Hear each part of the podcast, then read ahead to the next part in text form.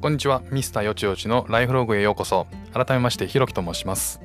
この番組ではですね2020年に会社を辞めて住むところもリセットしてもうありとあらゆる環境を新しくした僕なんですけれども2歳と3歳の2人の子供たちの成長スピードに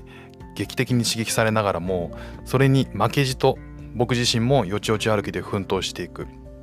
そんな模様をお伝えしていければと思っています。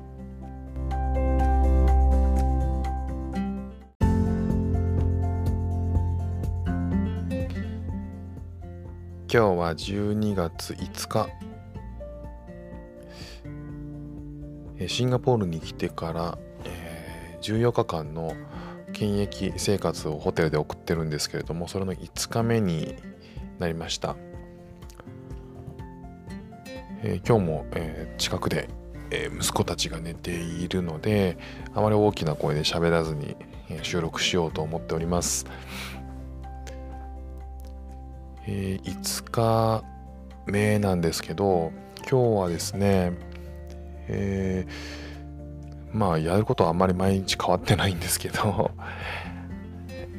えー、まあ息子たちはほぼずっとプラレールを、えー、やったりあとは YouTube 見たりとかっていうのがまあ大半の過ごし方をしてますね。ただまあ今日ちょっと違うアクションをしたとことで言うと、えー、粘土遊びを長男の方が乗ってくれて、えー、一緒にハンバーガー作りをやりました粘土はえっ、ー、と妻が大こっちのダイソーで買ってきてくれたのかな？っていうあのを、えー、塩えー、ホテルに持ってきてくれたんでそれを、えー、今日はやれました。まあ、普段はね、あんま乗ってくれないんですけど、今日は、あの、ちょっと乗せ方が良かったのか、うまく乗ってくれてやってくれましたね。まあ、それで、まあ、持った時間って言う大したことないんですけど、まあ、15分から20分ぐらいかな。えー、一緒にね、あの、デスクで、えー、一緒にやることができて、結構新鮮な時間ができましたね。まあ、その間、次男の方も、あの、誘ったんですけど、まあ、全然乗らずに、まあ、途中やってるところを見て、まあ、やっぱりこう兄がやってたり兄と僕がやったりするのを見てて何何っていう感じであの来たんですけどあの席座ったら粘土見た瞬間に粘土をデスクから落として あのボトボトボトボトそれはもう分かってで落としてであのもうやめるって言ってで電車見るって言って、えー、また iPad で電車見始めたっていう感じですね。まあ電車見てるのはあの YouTube で、えーまあ、日本を走ってる電車の映像が大好きなんで、まあ、それを見たりとかしてましたね。もうなんかその YouTube ばっかり見すぎててこれまあ14日間の検疫生活中はもう、まあ、ある程度仕方がないかなと思って割り切ってはいるんですけどそれでもやっぱりちょっと不安になりますよねなんかずっとそんなもんばっかり見てていいのかなっていうたまあそれに変わるほどのあの遊び相手を僕も四六時中やってあげられてないしそこはちょっとあのジレンマがあるなっていうのを改めて思ったあの5日目でしたね。あとは今日はですね、えー、まあこっちに来てからやっぱりこうホテルでの生活になるとちょっとあの悩んでることはあって下の2歳の子供息子が、えー、まだまだ全然昼寝をするんですよ、えー、保育園とかでもえー、休日でもやっぱ昼寝をずっとするんですよね、まあ、2歳なんで。で上の子は、え、もう休日になると昼寝しないこともあるんですよね年齢がちょっと大きくなってきてあの昼寝よりも遊びたいとかっていう風になってきちゃってるんで下の子は全然休日でも2時間ぐらい昼寝するんですけど、えー、上の子はもう先しないので上の子は心配そんなしないんですけどあの下の子はまだまだ昼寝が必要なんですよね。ただ、えー、こっちに来てホテルにえー、缶詰になってからやっぱりこう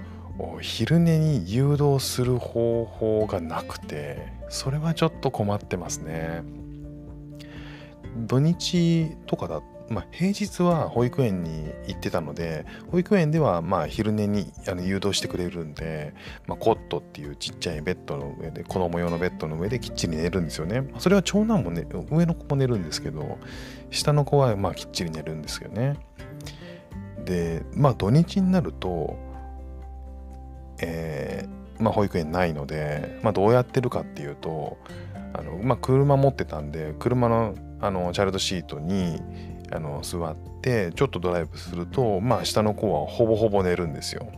でまあ車に乗ってない時とかはベビーカーとかでもまあ寝るんですよね。でじゃああの布団で寝かせようとするとやっぱ土日ので布団で寝かせるのは僕あんまりできてなくてなんでまあとは言ってもまあ車で寝かせられてたのは良かったんですけどこっちだとなかなかやっぱり寝ないんですよね。で今日も昨日も寝なかったんですよ。で今日も寝かせたかったんですけどまあ兄がいてでやっぱりそ一緒に遊んでたりするとどうしてもやっぱ寝なくてで抱っこしてトントンしてるんですけどそれでもやっぱ寝ないんですよね。あの遊びに遊びたくてしょうがなくて。で今日なんかはそれでこう寝かせようとするとあの兄の方が遊ぼう遊ぼうって言ってもう大きな声でこう僕を呼ぶんでで今静かにして寝かせるからっていうこのやり取りが しばらくあって結局下の子は起きる。で上の子はそれでこうなんでしょうねこうダダをこねるっていうか、まあ、それで、えー、結局寝ないまま兄の方兄の方があのまあなんでしょうちょっとややこしいことになるっていうね。でもう僕も諦めてまあ普段は2時ぐらいにはまあ寝かしたいんですけどまあ当然できなくて3時過ぎぐらいにもういいやと思って諦めてまあおやつの方おやつをあげるようにして最近おやつをあげるようにしててでまあそうするとそう下の子はもう寝る寝たくなかったからおやつ食べるのはもうめちゃくちゃ嬉しいわけですよね。で今度は下上の子がも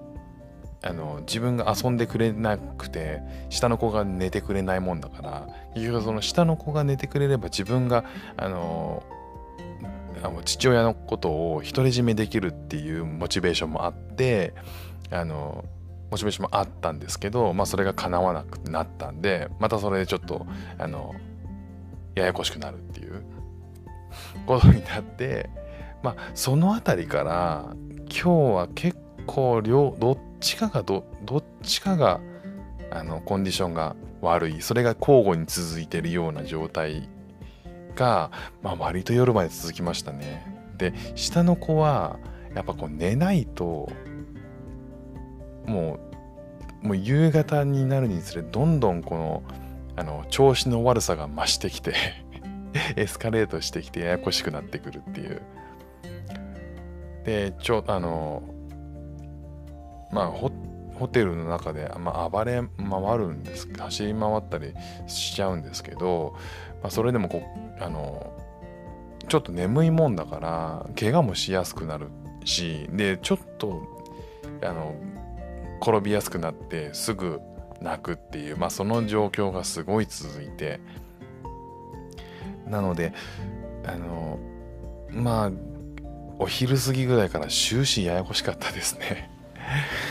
もうなんかちょっと今日は疲れましたね。なんかもうお風呂入る直前までまたややこしいことが続いたりとかして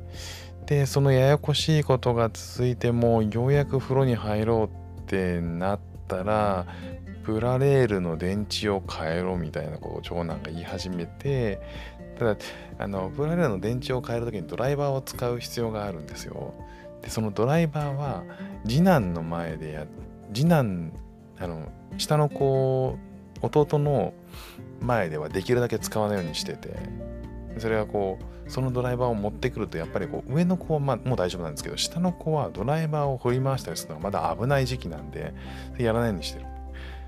で、えー、そのプラレールのドライバーを使おうとしてたあの使わないと電池が変えられないんでこれはもう明日にしようあの電池が電池変えたいのは分かるけど明日にしようって言い聞かせあの説得しようとしたんですけどそれ嫌だ嫌だって言い始めて。であのもう風呂の時間だしでまたややこしくなってみたいな。のが続いてもういいよっても